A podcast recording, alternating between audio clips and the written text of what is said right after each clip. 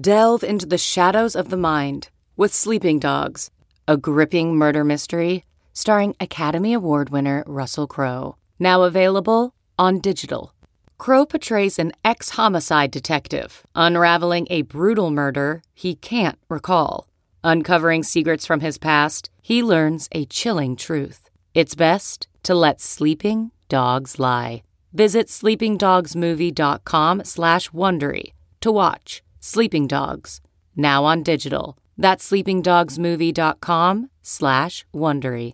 CarMax is putting peace of mind back in car shopping by putting you in the driver's seat to find a ride that's right for you. Because at CarMax, we believe you shouldn't just settle for a car. You should love your car.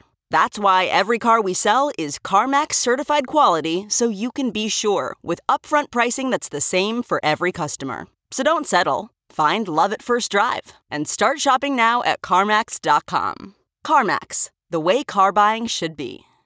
Hello, I'm Matt Harmon, and welcome to the Yahoo Fantasy Football Forecast presented by Planter, satisfying your snack cravings for over 100 years. Dalton Del Don joining with me, uh, joining me today. I don't know so why I say joining with me today. That doesn't make any sense.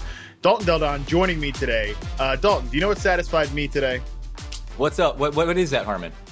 Well, what's not satisfying me right now is that allergies are absolutely uh, kicking my butt over here. And you know, humble brag. Uh, you know, actually, I'm gonna have two humble brags within this complaint, which is actually part of what satisfied me because the the ceilings in in our house here are so high. This house collects a lot of yeah, humble brag. Uh, collects a lot of dust. Uh, which then just just uh, that like just destroys me allergy wise. But what really satisfied me, uh, again, humble brag, I'm engaged to a beautiful woman who is very smart.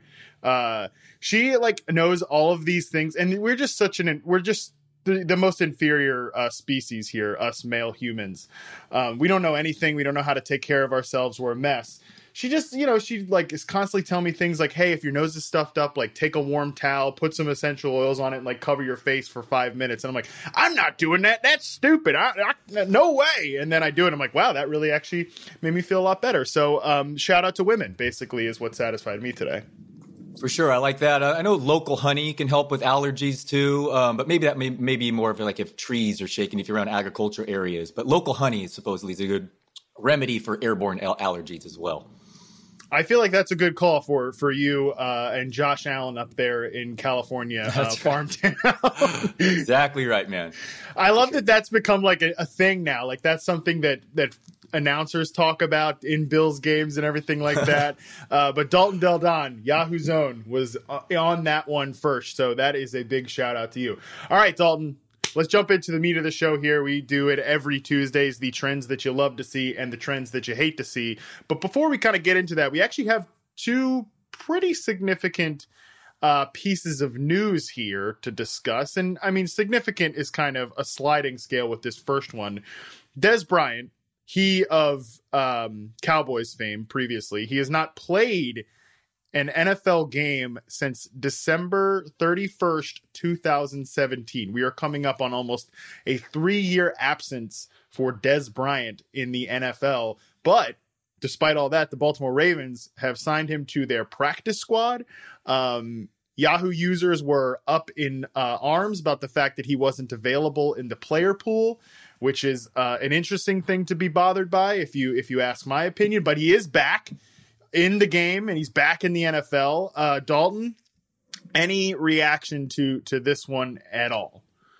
Yes, the reaction was surprising. Uh, I heard heard it myself. Why is Dez Bryant not in the player pool? Um, we got that taken care of, and uh, I don't know. This is a a nothing burger for me. I mean, Mark Andrews only has 20 catches. Uh, Marquise Brown, I think, is going to get going, but this is not a high volume pass offense. Dez Bryant's coming off a torn Achilles. I know he's younger than you think, but yes, um, man, playing wise, he hasn't made an impact for a couple years now. To ask him to come in the middle of a season and go to this situation, um, I, I, would be shocked if he. Uh, maybe a 20 team league, I'm in one of those or something, but no, I mean, I'm not rushing to get Dez Bryant. I mean, in a 12 teamer right now. Am I, am I off base here? No, I don't, I don't think you're off base at all. I don't really think he's worth putting on fantasy rosters at the moment um, because number one he's not even on the ravens active roster. You know he's on their practice squad. Like josh mccown by the way is on the eagles practice squad. Uh, you wouldn't know it because he's just hanging out in his house in texas doing zoom meetings with the team but that's essentially what practice squad means here in the year 2020 now with that being said the signing at least piques my interest a little bit. Number one, because obviously the Ravens were one of the teams that were thinking about, you know, they were kind of on the outskirts of the Antonio Brown conversation because Marquise Brown is Antonio Brown's cousin. Uh, Lamar Jackson and Marquise and Antonio all worked out together in this offseason. So there was that. They clearly want to add some juice to their receiver room. Uh, their passing offense right now, you know, it's it's I don't know if it's sneaky or I don't know if it's quiet anymore. I feel like enough people are talking about it, but it's not been a very good unit at all. They're 21st right now in pass offense DVOA. They're still fifth in rushing offense DVOA, despite the fact that none of their backs are like usable in fantasy because it's just such a committee. Lamar Jackson right now, like if you paid up for Lamar Jackson in August drafts, you hate yourself because he's QB 15 on the season. He's passed for more than 210 yards just once, just once, Dalton, and that was their season opener, which feels like a thousand years ago. So the pass offense clearly needs some help. Um, Dez like I said, it's been three years since we've seen Dez in an NFL game, and last we saw him, he was not good at all in reception perception. That 2017 season, he finished in the below the 10th percentile in success rate versus man and press coverage, which is surprising because you know he's like a freak athlete. Obviously, that was how he used to get separation. I've always made the Dez Bryant, DK Metcalf uh, sort of comparison there, um, but could three years away from the game maybe be good for him if he ever does get to the active roster? Perhaps. Uh, he definitely can't play like an outside X receiver role, but I think they could use some sort of. They could use a player like Dez Bryant from a theoretical perspective, a guy that could be, you know, an Anquan Boldin esque chain mover. I think that's sort of the the role that Dez would have to play. But again, it just is. It's a total unknown to me uh, now, and I mean, even when he does hit the field, I think it will be a total unknown then too. I like your point about Lamar Jackson. Um, I know you're happy if you drafted Kyler Murray or Russell Wilson, but this is another piece of evidence to avoid quarterbacks early in one QB leagues. Uh, it's tough to predict which one. I mean, Patrick Mahomes has been a disappointment too, and so he and Lamar yes. Jackson just not not quite living up to their ADP. Man, we I was there was some concern in the offseason. The tape would be on Lamar. Um, the defense is going to be different. What's going to happen? Week one, 11.0 YPA, three touchdowns. It looked like, oh, the opposite happened. He yeah. got better. So the yeah. league is put on notice. And then, you know, ever since then, you mentioned uh, you know, the yardage and the the fantasy production or the real life production has not quite been there. Maybe they take this bye week and they come out, you know, they fix it. But um, I know left tackle Ronnie Stanley was banged up, and uh, yeah, right now they are a question mark. Like I'm taking the points and the Steelers this week because right now I'm in prove it mode for this Ravens pass offense. I mean, Marquise Brown is way up there in all the um, air yard stuff, and he could go crazy in the second half. But again, I'm more in prove it mode now, and I think this is a, a passing offense that uh, that uh, is struggling. And Dez Bryant's not going to be the answer to suddenly fix it. Maybe in real life and in the postseason, he can catch some touchdowns and um, and and be the chain mover, as you're saying. But fantasy impact, I would be surprised. But then again, I said Carmelo Anthony was done, and he ended up helping fan- NBA a little bit. But this would be shocking at this point of the year. Um, man, there there are way better ways to use your roster, uh, your bench spots, in my opinion.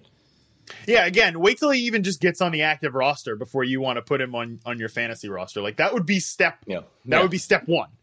That's like the first part we need to clear. And I actually kind of have a lot more thoughts on the Ravens and like why their offense might be slowing, but I, I want to save that discussion for um, the Chiefs since you brought them up, and we're going to talk about them and trends that you hate to see. So I'll save that that point for now. But the second piece of sort of news uh, today is that uh, Christian McCaffrey designated to return from injured reserve. Very dramatic return, apparently, according to the Athletics Joe Person. He came onto the field in one of those red, you know, injured jerseys, shed that, and then threw on a regular jersey. Very much like, oh, is that Christian McCaffrey's music type of uh, moment for CMC there. But he's back. Theoretically, he he could we don't know yet if he's going to play on Thursday night. Panthers play the Falcons on Thursday night would be a great spot for him to return. Obviously, it's a short week for them. What, how do you project this backfield um, now with McCaffrey back? Because Matt Rhule has even said himself, like he doesn't see he doesn't see Mike Davis, you know, going away. He said he's still going to play even when McCaffrey is back. But what do you think that split looks like? That was unclear to me at first. I'm like, was he wearing the non-contact jersey or not? So I'm, I'm glad that you, you filled in the details there. If he's active, what I, I, would treat both of them as startable. Certainly McCaffrey, obviously you're, you're playing, but yes. I think Mike Davis will be involved enough. And if you look at trying to rank running backs, it's ugly from 25 ugly. on. So especially yep. because of the targets he gets and McCaffrey coming back and uh, obviously from such a semi-serious injury and the good matchup too at home against Falcons. So uh, I would play both for sure. I would definitely be using uh, Mike Davis as a flex type starter, even if CMC is active, at least this week. Yeah, this week, I mean, this is a good spot for you to if you have either Davis or McCaffrey. Oh, if you have both, it's sort of you're sort of in a bind there. But like if you if you have oh, Mike yeah. Davis, I think you can feel pretty good that if both of these guys are active because of the matchup that they're in, like this is a perfect spot for you. It probably couldn't have gotten gotten it gone any better than that because you can just throw these guys out there no matter what. Now it's worth noting that like over the last two weeks the matchups have been a little bit more tough. Obviously, the Bears have a very good defense, and the Saints are very underrated as a rush defense. But Mike Davis has definitely started to slow down that pace that he maintained against the Chargers, the Cardinals, and these Atlanta Falcons. Caught two passes against the Bears, caught uh, five passes against the Saints, which sort of buoyed his fantasy floor, and then scored a rushing touchdown against the Bears the previous week, which buoyed that floor. But 2.9 yards per carry against the Bears, 1.7 yards per carry against the Saints, just seven carries on the ground in general. I think this offense, like, it's it's it's it's worth discussing this potential split. I do think that it will go back to sort of being an 80-20 sort of situation. Like they're going to spell McCaffrey with Mike Davis. Yeah. But even that is a big difference than how we've seen McCaffrey used in previous years. Like the last two seasons, especially in 2019, McCaffrey was like basically a 99% snap player. Like he, even when they had CJ Anderson on the roster in 2018, that Norv T- Turner coaching staff was pretty much like, forget it. We're going to just throw this guy out there on every single possible play. So uh, that alone, like even Davis taking 20% of the touches, and you know, this is just pulling numbers out of thin air, like that would be a big difference to the point that McCaffrey might be when he comes back, you know, the seventh, the sixth best running back in fantasy, which is great. Uh, but it might be a little bit less of an impact, especially coming off an injury, the first probably real big serious injury of his career. It, it could force him, like I said, down to that sixth, seventh running back in fantasy and not like the clear cut number one overall pick that he was coming into this year. Yeah, it was really nice when he was getting nearly 100% of the of the snaps, no doubt. But um that yeah, it will probably take away 15 to 20% with the way Mike Davis has shown. One thing I will note is Atlanta has been this like pass funnel defense, ranking 31st in DVOA against the pass and just seventh against the run. So they haven't been horrible, but obviously a home game over under near 50 should get some goal line scores. And um, I do like the setup here for Carolina uh, either way. But um, yeah, I think CMC is still moving forward after this week, and then they'll have 10 days to recover maybe yeah, maybe he's not the clear cut number one, but man, you look at the the running back landscape with what is Kamara doing and and, and Elliott. Um, who's the argument? Aaron Jones coming off the injury, right. Dalvin Cook coming off the injury. Um, I don't know. I, I, uh, D- Derrick Henry obviously in non PPR, but um, I don't know. I think McCaffrey will be right there in the mix for number one, even if he's playing eighty percent of the snaps instead of ninety nine percent. Yeah, you're probably right. And the good news is this this Panthers offense overall has been really really efficient very functional. I think that they've been a big upgrade over what we thought this offense was probably heading into the year, which is good news overall. For it's it's a reason that um, Mike Davis has been in our lives as like a top ten fantasy totally. back the past couple of years or the past couple of weeks. Excuse me. Let's move on to sort of um, a mix of you know, an interesting trend to discuss and also another news item, a couple of news items here. Chris Godwin fractured his index finger. Um, I feel uh, apparently it was on that touchdown catch against uh, the Raiders last week. I feel so bad for Chris Godwin, man. Like it's been one thing after another. You know, a super durable player overall, but it, you know, it's just one of those like bad luck injury years for him. And frankly, it's been a bit of a bad luck injury situation for all of the Bucs receivers. Scotty Miller's been hurt. Mike Evans has apparently been playing through an injury. That's a reason why they signed Antonio Brown. Uh, according to Bruce Arians, that was a big reason that he said that they decided to make this move. Sure, whatever, Bruce. I don't know. Um, but this is an interesting note with um, with this Bucs receiver corps. Uh, according to uh, my buddy JJ Zachariason from numberFire and FanDuel, Mike Evans without Chris Godwin this year, 21.2 PPR points per game, 22.8% target share per game. Mike Evans with Chris Godwin this year, 7.3 PPR points per game and an 8.8% target share per game. Um, that's a huge difference, right? That that that's uh, you know, you could argue sample size whatever, but I think intuitively it makes a lot of sense. Brady and Godwin were seemingly from that week 1 game and the offseason reports much more in sync with each other right away than Evans uh, and Godwin or Evans and Brady were. So I think it makes a lot of sense why Evans would be much more boosted uh, in the games when Godwin was out. I mean, also it just makes sense, right? Like these are your two best players. When one of them gets removed, obviously the targets are going to funnel to the other. How are we feeling about it though? If, if Evans plays a couple of games without Chris Godwin, because people are like ready to drop Mike Evans. You know, he's consistently dropping like two points or uh, like two catches per game or whatever in your lineup. It's not great. It's not been fun. Um, I also think this Bucs team is just at a really fascinating point in their season because I think they might be the best team in the NFL, or at least the most balanced team in the NFL. You know, they run the ball well, they throw the ball well, they're a great defense. Where are we at with this passing game right now with this latest news uh, that obviously Brown is joining in a couple of weeks and Chris Godwin is once again out? I, have been having Evans lower than the consensus rankings the last couple of weeks, but because I just think he's totally banged up. Um, I don't care what they list him as; he's far from 100 percent with the ankle or whatever it's hobbling him. But I had to move him up with no Godwin. I mean, maybe it just might come in the red zone and he may not get some big downfield plays like we're accustomed to. But uh, without Godwin, especially it's the Giants who've defended the run far better than the pass, he's definitely back to top 20. Uh, but Gronk is there too, though. So, and Scotty yeah. is uh, becoming coming uh, alive too. So there's some options there. But yes, definitely boosts the value for Mike Evans. A very frustrating year for, for Chris Godwin, big time.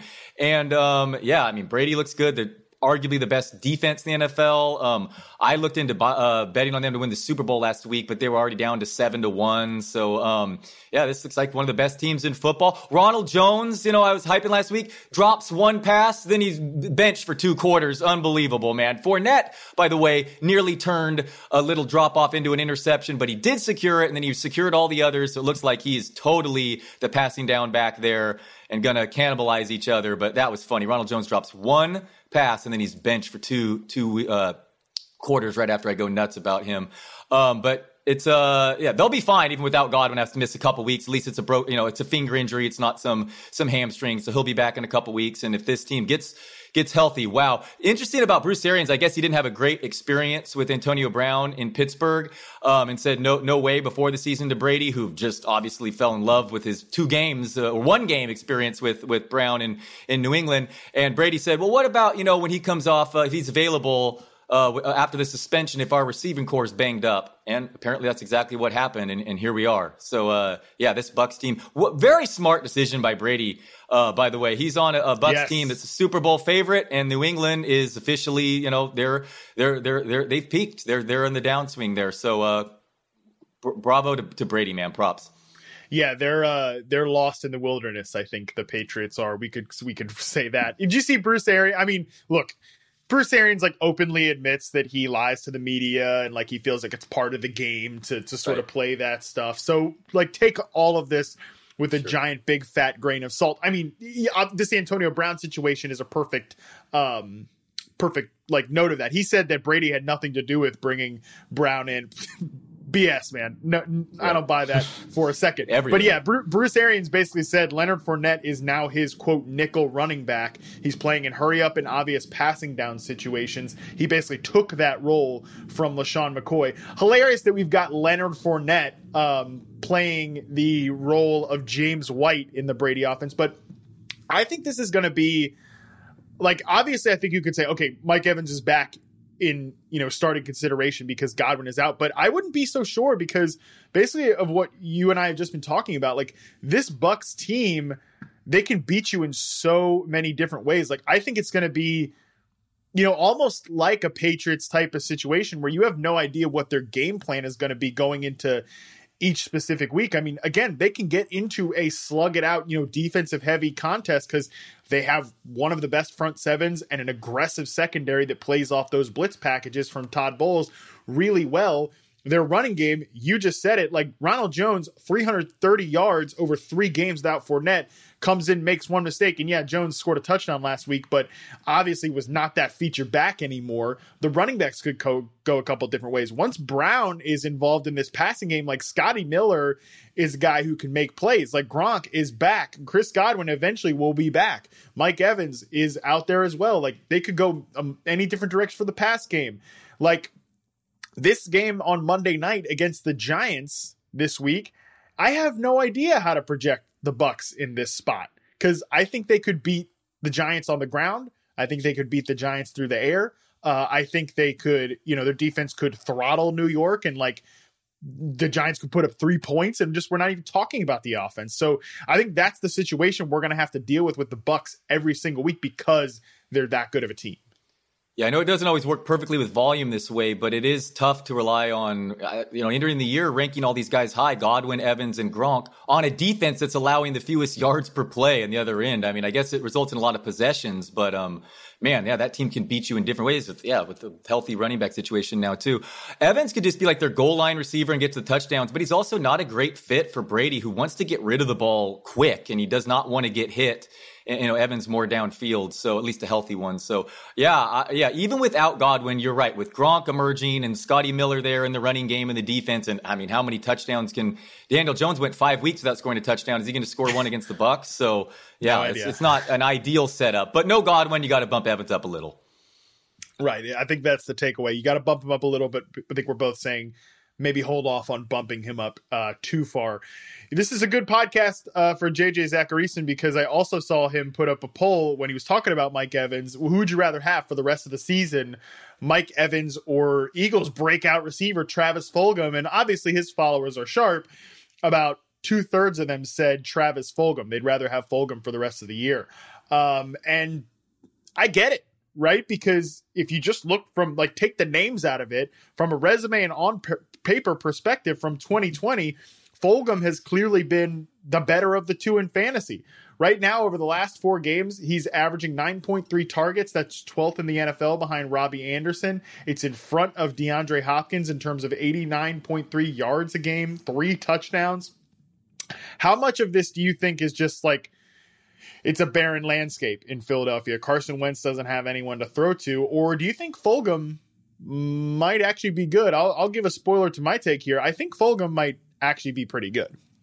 I think it's both. I think he looks really good. He passes the eye test, and he happens to be on a team that lost Miles Sanders, all their wide receivers, and both their tight ends. So it's like a it's a it's a nice confluence of events to him to be immediately a top fifteen type fantasy wide receiver. I mean, what it's happened before. Miles Austin or some of these guys come out of nowhere uh, at the wide receiver position. It's less uh, it's it's more unusual than running back, but it happens. And, and yeah, I'm with you. I think he looks really good, and he's in a pretty good situation too.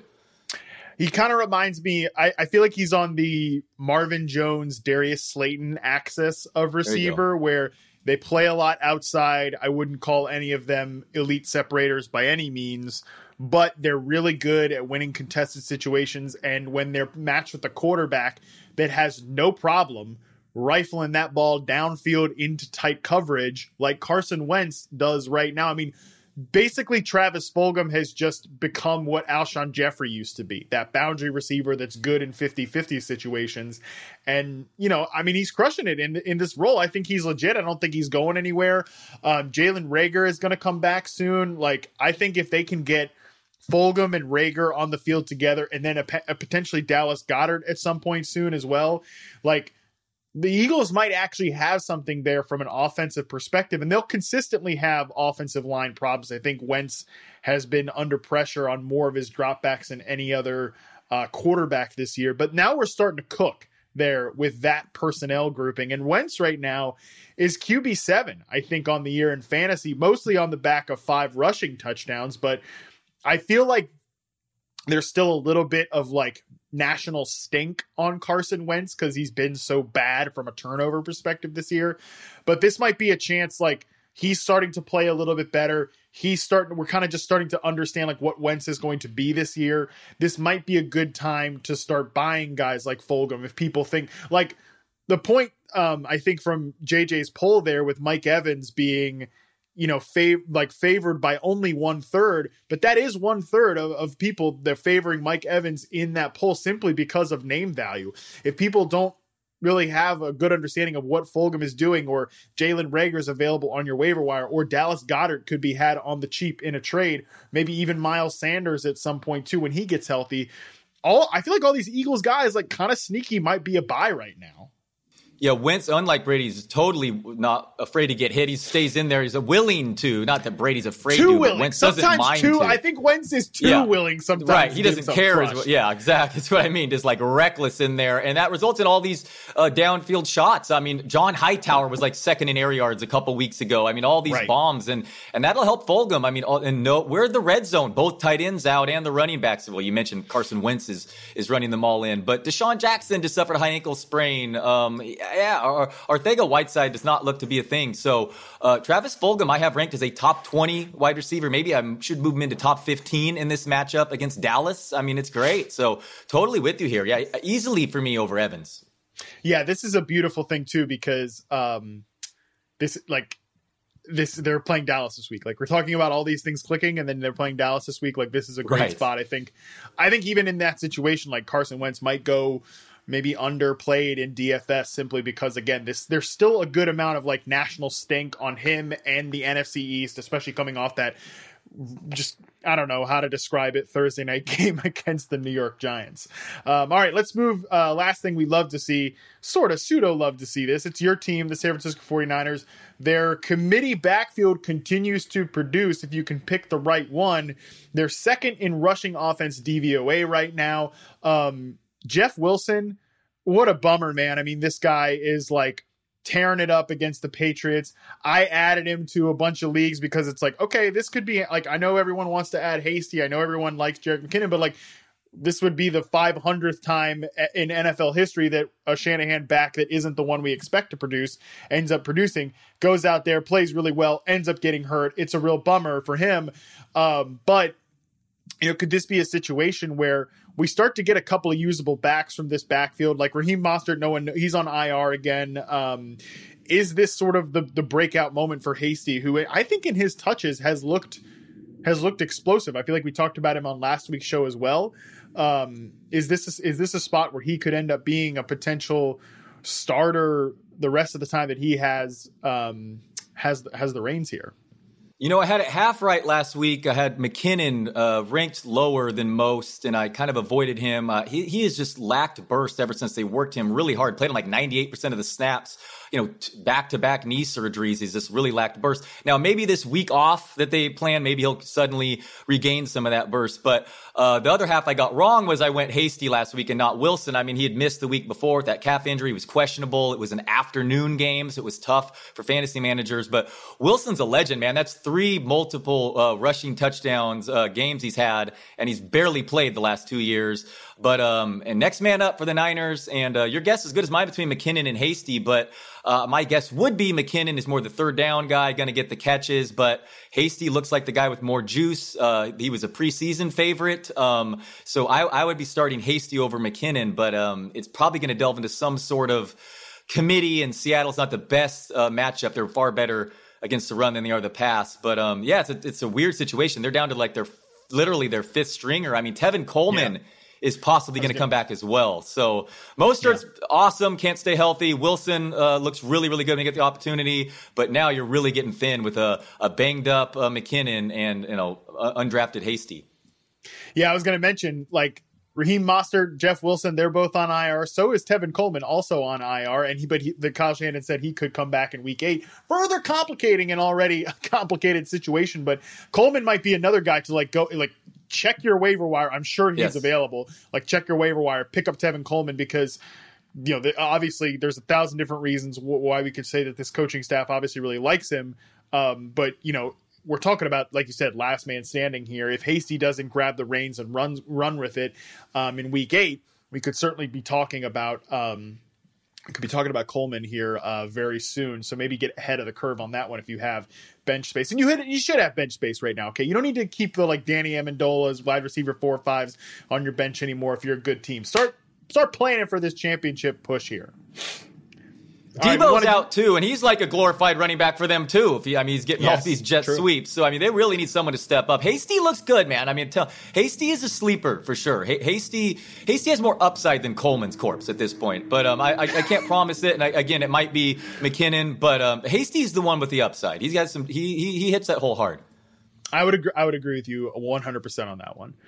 All right, we wanted to thank once again our sponsor for this episode, Planters. When you want to satisfy a salty craving, Planters has you covered. Their deluxe mixed nuts are roasted to perfection and seasoned with sea salt, giving you the crunchy texture and enhanced flavor that you crave. Stay satisfied with Planters Deluxe Mixed Nuts. All right, let's move on to trends you hate to see. Uh, if you're a Cam Newton backer, you know, as I am, uh, you hate to see the last two weeks. Um, What's going on here, man? Uh, he leads the NFL right now over the last two weeks with a 12.5, 12.5% interception rate. That's absurdly high. He's 27th uh, in catchable pass rate, and he's averaging just 5.3 air yards per completion. Um, what's your guess as to what's going on with Cam Newton? Because I have um, I have about five. yes, I'm very curious your take here. Um, I, I think it's just a, a combination of many things. One, uh, that that great game week two in Seattle doesn't look as amazing in hindsight when you look at Seattle's defense. It was still great; they're making tremendous throws. He dealt with COVID. Um, one thing I want to bring up quickly is that I had Ben Baldwin on the pod and I grilled him about the CPOE, the advanced passing stats. And he basically said to me that the, the system matters more than I was giving it credit for. And I was burying Tom Brady. Um, maybe it was those numbers pointed a lot to that New England system here, and that's what Cam Newton is taking over. Meanwhile, Brady looks good again in a different system. So those advanced stats and all that, you know, context matters, and, and it maybe wasn't an individual look at that quarterback. Maybe you really should take it all into context with the system. So the New England one is suddenly maybe the one of the worst in the league, and it's hard to argue looking at those wide receivers. That said, he also his mechanics are out of whack. He made some really bad throws. I'm a Niners guy, so I was watching that game, and he just didn't look look right either. So, what's your opinion, Harmon? I'm guessing it, it's it's uh, there are many things here. Yeah, a thousand percent. Like context always matters behind you know advanced stats with anything. Of course, that goes without saying. Um, I think, like you're saying, from an eye test perspective, he do, he looks terrible. I mean, there's no like, well, his receivers aren't open, whatever. Like there are open guys, sure. Cam doesn't look good, and I was listening to uh, the Athletic Football Show with Robert Mays and uh, Nate Tice. They do a great like Sunday night recap show. I'd recommend everybody check that out. Um, Nate's a former college quarterback. Uh, his son was a son of Mike Tice, the former NFL coach too. He was talking about you know basically like sometimes when guys slip into bad mechanical habits, and there's no doubt that Cam has some bad mechanical habits pretty much throughout his entire career. Um, but like when you take a long absent, like when you take an absence from the game or whatever, that could be a huge part of like throwing him off rhythm. And you know, whether like I think it's sort of weird and irresponsible to speculate about whether like he has lingering effects from covid or like you know whatever. I have no idea. Like there's just there's just nothing really i can say there with any definitive um guess. But at the same point at the same time like what we can definitely say is that coming off week 3 uh, he takes this gigantic absence from from from the game from the team obviously two weeks.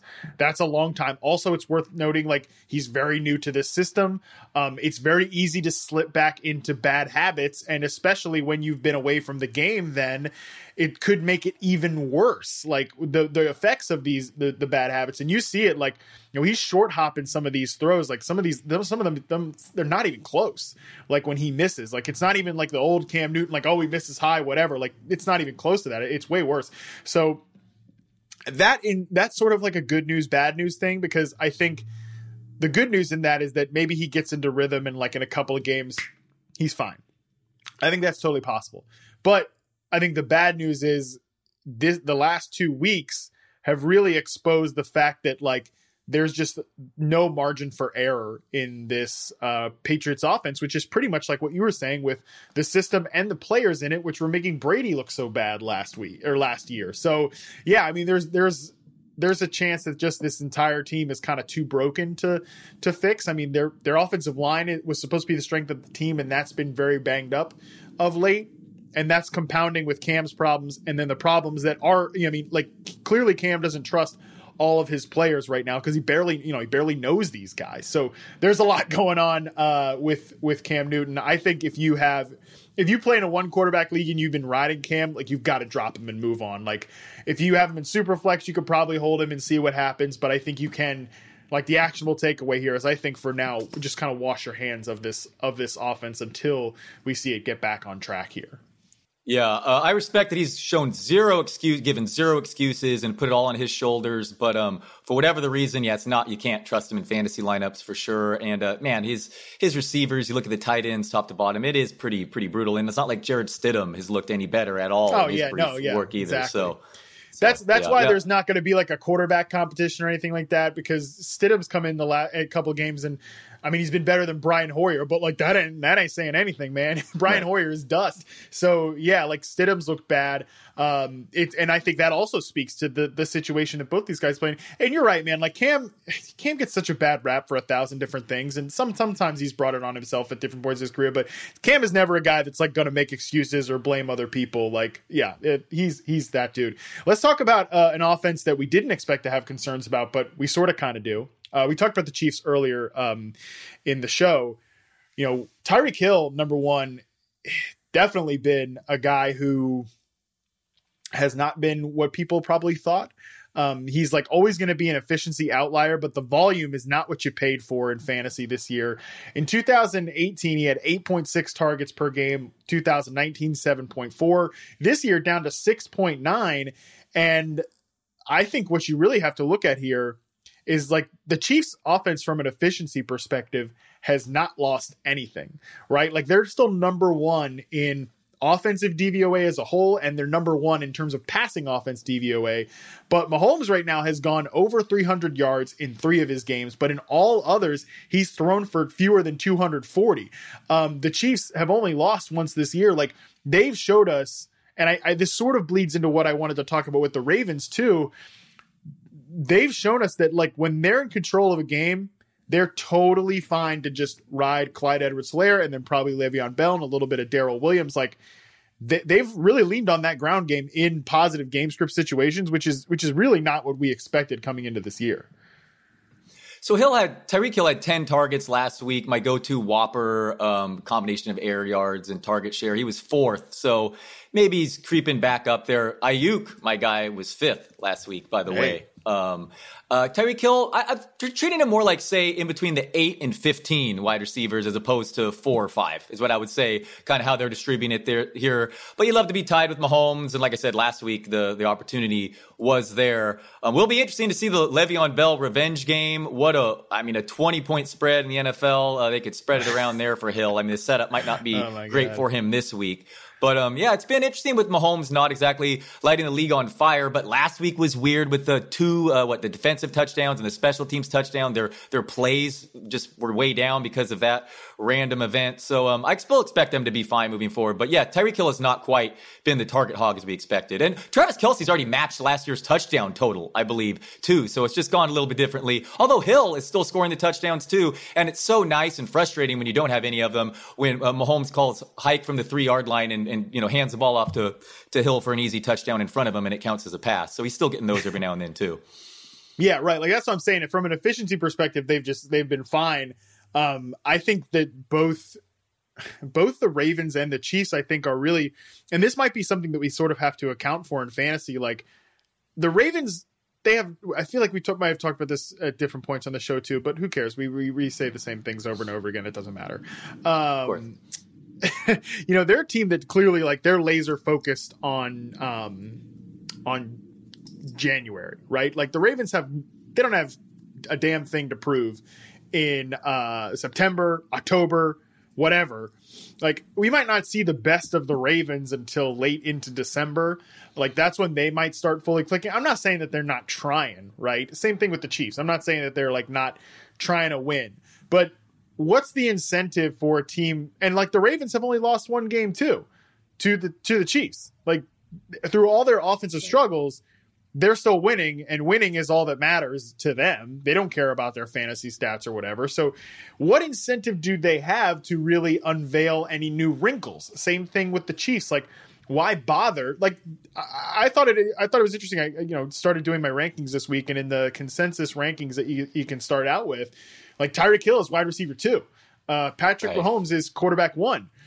I just said like in in games like in all other games outside of three this year, Mahomes has gone under 240 yards. Like, sure, he could come out and throw 200 yards and throw five touchdowns on the Jets. I think that's quite possible, but it's also possible that he comes out and throws 220, gets one one touchdown, then they just ride Le'Veon Bell for the revenge game for the rest of the, the rest of the week. Like there's we might have to sort of start baking that into some of these very like maybe two or three teams every year in very unique circumstances that are really only focused on one goal winning the Super Bowl because the, the that's basically all the Ravens have left to prove, winning the playoffs, whatever.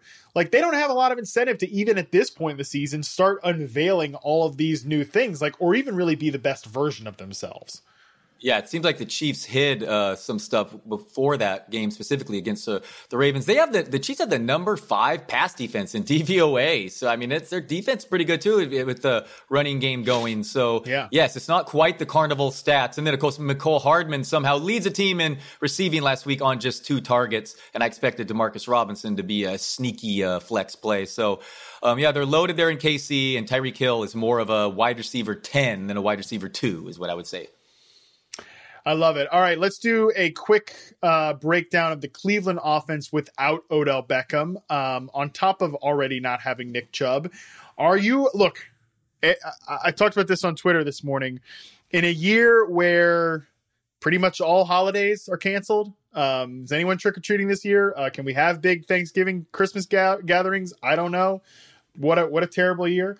Uh, in a year where all of the holidays are canceled, it's nice that we can have our annual tradition of when I tell you Rashard Higgins is a must add on the waiver wire. Like it's nice that that annual tradition can still be a thing when all of our other holidays uh, are canceled. Um, how do you feel about this offense now without Beckham in the mix? How it's crazy looked like he was going to be benched for Keenum after a slow start and a horrific week uh, before, and then he Mayfield looked great. I hate to be anecdotal and be like, is he going to be better without Beckham, whom I think is absolutely you know awesome talent, one of the best receivers, but you, you cut back a couple weeks ago. He had to go apologize to him after they scored a touchdown and said, uh, you know, remain patient. And sometimes it does work that way as far as feeling the need to, to feed your, your alpha receiver versus spreading it around. Um, it's a tough task with Hooper hurt also and Jarvis Landry playing with a broken rib and no Chubb, as you, as you said. But Harrison Bryant looks uh, like a player and Rashard Higgins, I'm with you, man. Add him for sure. I think I have him ranked pretty top, borderline top 30 in this matchup at home against the Raiders, 30, top 30 ish wide receiver this week. So yeah, add Higgins and sucks for Beckham. But um, I don't know. I'm very curious your take here. Mayfield, I've been down on, but uh, that was very impressive last week. Yeah, no, I mean Beckham. I think is still like he looks looked. I should say, right back, you know, to sort of his old form, like getting separation at all levels of the field. But the chemistry between him and Baker has never really been there. And I think it goes beyond an anecdotal thing because, you know, one thing that I've looked at studying receivers for the last you know six seven years like i have you start to learn a lot about quarterbacks and what type of receivers quarterbacks um, prefer. And i remember the first time i thought about this i might have talked about this on the sunday show it's hard to say um, it's it's sometimes you the first time i started thinking about this was with Ka- with Colin Kaepernick in uh, San Francisco, you know, Kaepernick was very much like a see it, throw it type of quarterback. By the time you know 2015 came around, 2014, like, and he had sort of started to go on the downward turn of his career from the Super Bowl um, appearance a couple of years before that. So he, you could see that he really could not make it work with a timing rhythm route runner like a Michael Crabtree, but with Anquan Boldin, there was no problems there because Boldin is the ultimate see it, throw it. Like you, you, wherever he is, you can just throw it to him because he doesn't have to be open. You know, he can win those contested passes. I think Jarvis Landry is a pretty similar player to an Anquan Boldin in his prime, which is why I think Baker, because I think Baker is a similar passer, a see it, throw it type of guy. Doesn't anticipate things well, awful at going through his reads. Um, that's a terrible fit for a guy like Odell Beckham, who we think of him for all the supreme athleticism, but he is very much a timing rhythm route runner as well. You think about on the curls, the comebacks, whatever, um, the dig routes over the middle of the field.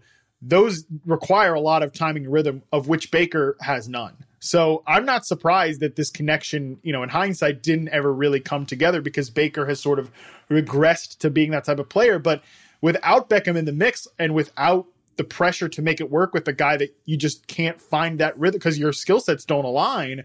I wouldn't be surprised if we see a better version of Beckham, you know, with a guy like Rashard Higgins, who he's always had a good rhythm with, or Landry when he gets healthy, because that makes just sense from an on-field perspective that those guys match up better. So that's kind of like my thoughts on why this connection hasn't really worked. And I mean, I wouldn't be surprised if Beckham, you know, is on another team next year or or whatever because it just hasn't really been. It's been about as bad as it could be. It's been as bad about as bad as it could be from his Browns tenure this to this point.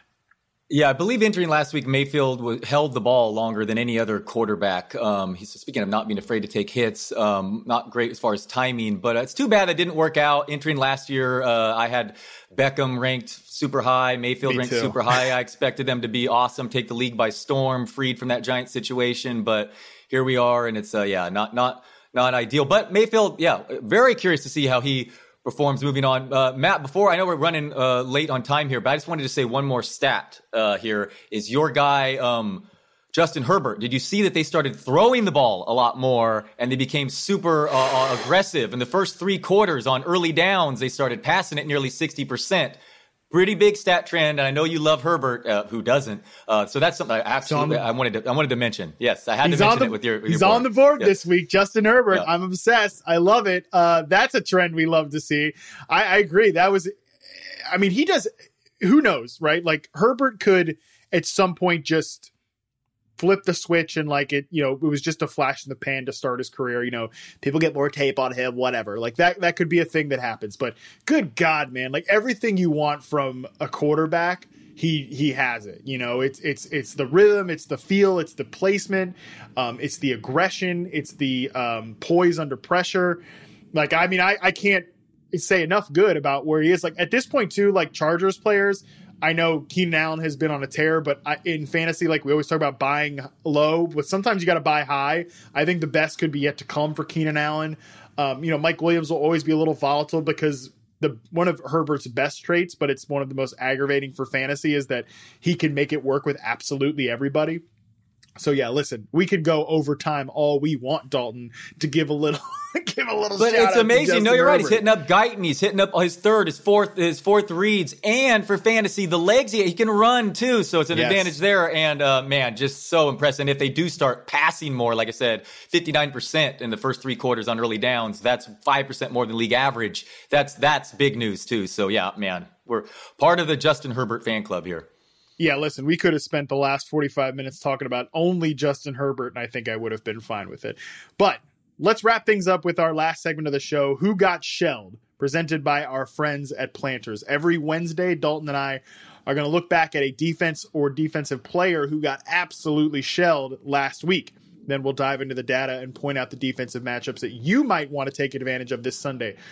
Dalton, who got shelled last week? Uh, this one's easy. The Seattle Seahawks defense. Uh, Producer Ragu has banned Dallas from being in this section both last week and I think projecting forward because it's simply too easy.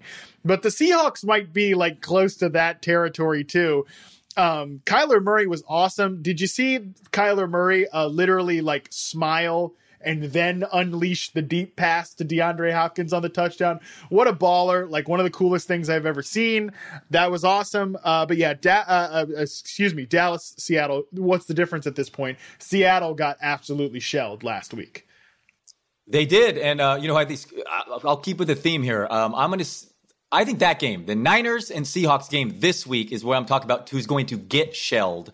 Um, I'll just yes. say my 49ers, uh, but it's really going to be both. I like loading up both teams here in DFS. Um, by the way, can we say that my 49ers would be the clear best team in the NFL if healthy right now? A bunch of frauds yeah. out there. They're making these wins with, with 10, uh, 10 people uh, injured here. I think they have about two starters on defense. One quick fact. Jimmy G had the second lowest ADOT last week and the highest YPA. Um, But those all those injuries on defense are going to catch up to him. Um, this is a bad setup. Setup. I know uh, the Seahawks just played five quarters, but they're fired up after losing that overtime game. Um, a depleted Niners team against this Seahawks team that is getting the most yards per play on offense and allowing the fourth most on defense. That's such a nice setup for fantasy stats. So I think the both the Seahawks and specifically my 49ers, all those injuries are going to catch up to them. And this Seahawks offense is just going to absolutely shell them, unfortunately. Your guy Jimmy G over the last two weeks averaging 3.2 air yards per completion. That is dead last uh, in the NFL. And, you know, hey, at least he's up there from an on target uh, throw percentage. Uh, he's second in the NFL to only Deebo minus 45 air yards, I believe, the last two weeks too. Deebo it's, minus 45 air yards. it's insane. Talk about like the biggest training wheels uh, offense in the entire NFL. It's good to play quarterback for Kyle Shanahan. All right, I expect who I expect to get shelled this week is the Minnesota Vikings. Um, Vikings are coming off a bye. Uh, they face Aaron Rodgers again, who absolutely shelled them in week one. He start, sort of started this revenge comeback tour MVP ish run against the Vikings with four touchdowns and over 360 yards in week one. Would not be surprised if we see a similar situation. I got to tell you, man, I love the way they're using Davante Adams Davante Adams almost tied his own catch record last week, a record that he set in week one in terms of the most catches in franchise history for for the damn uh, Packers. You love to see it. The Vikings right now still allow the seventh highest yards per play, and I think actually this game could be, in terms of net yards, uh, net yards per attempt, their seventh uh, or third third highest allowed in the NFL. Like I think in terms of a game script perspective too, like the fact that the Vikings offense with Justin Jefferson in place is actually a much better unit that they were um, in week one. I think that could only incentivize more offensive production in this game. So I think Vikings Packers should be pretty high scoring, and I think the Vikings are going to get absolutely shelled by Aaron Rodgers, who when he doesn't play the best team in the league in the damn Bucs, uh, he's on fire this year. I was to say, how good is the Bucs defense in hindsight? Oh, this should absolutely be a fun game. These two teams are both top four in yards per play. Dude, I ranked Davante Adams number one receiver last week, but I hyped uh, MVS as a sleeper and kind of faded yeah. at, faded Adams in uh, in DFS because of Bradley Roby, who leaves after the first snap. I'm not saying he's some shutdown corner, but they, Bradley Roby, Roby leaves after the first snap, and then they don't double Adams the rest of the game. It's, yeah. it's a ridiculous setup. I mean, just the co- uh, I guess the coaching's still a problem there in Houston, but um, that's a fun one too for sure. Minnesota's D will, will get shelled this week. I agree. Yeah, pretty much it was one of those weeks where like no Adams, no money in terms no money, of DFS. Yeah, like mm-hmm. Adams is the baller. He's so I think good. he's best. I think he's best receiver in the NFL right now, but that's a whole uh, separate discussion. All right, so that was who got shelled. I hope we don't get shelled by making those picks. I, I tend to doubt it uh, on on some of these guys. And once again, we wanted to give a shout out to Planters for that segment. Stay satisfied with Planters. All right, Dalton, plug your stuff. What you got coming up this week, man? I got a pod with P now. My sit start Friday. Just follow me on Twitter and yeah. Follow follow Dalton on Twitter. So follow Dalton on Twitter. I I I uh I was telling my my fiance this week about um, how I told you to tweet more of your hot takes, and then the one time you did tweet, you know, you got banged on the Andy Dalton analysis, and now basically I'm I, I told her I'm responsible for you know single handedly like shutting down you ever tweeting again, which tough scene for me. Yeah, that's right. No, I will. I'll get back on the horse. I'll be tweeting tonight. My tears, crying. I have a, a big Rays future, and they're going to lose the World Series tonight. So when you hear this, I will be very, very, very sad. But um, but yeah, I will be tweeting sadness tonight. Well, we love tweeting sadness, uh, and while you're you know desperately uh, scrolling through Dalton's Twitter feed looking for that sadness, you can keep yourself entertained by listening to some of our great podcasts here at Yahoo Sports. Check out the NFL podcast with Charles Robinson and Terez Paylor, and the Yahoo Sports College podcast with Dan Wetzel, Pete Thamel, and Pat Forde, our friend from SI. Follow us on Twitter at Yahoo Fantasy. I'm at Matt Harmon underscore BYB. That's at Dalton Del Don for all of your sad tweets. And one more thanks to our friends at Planters. You will not be sad if you're enjoying some Planters products. And tomorrow, Dalton's going to be back with Scott to preview the Week 8 betting lines, as he mentioned. But until then, we're out of here.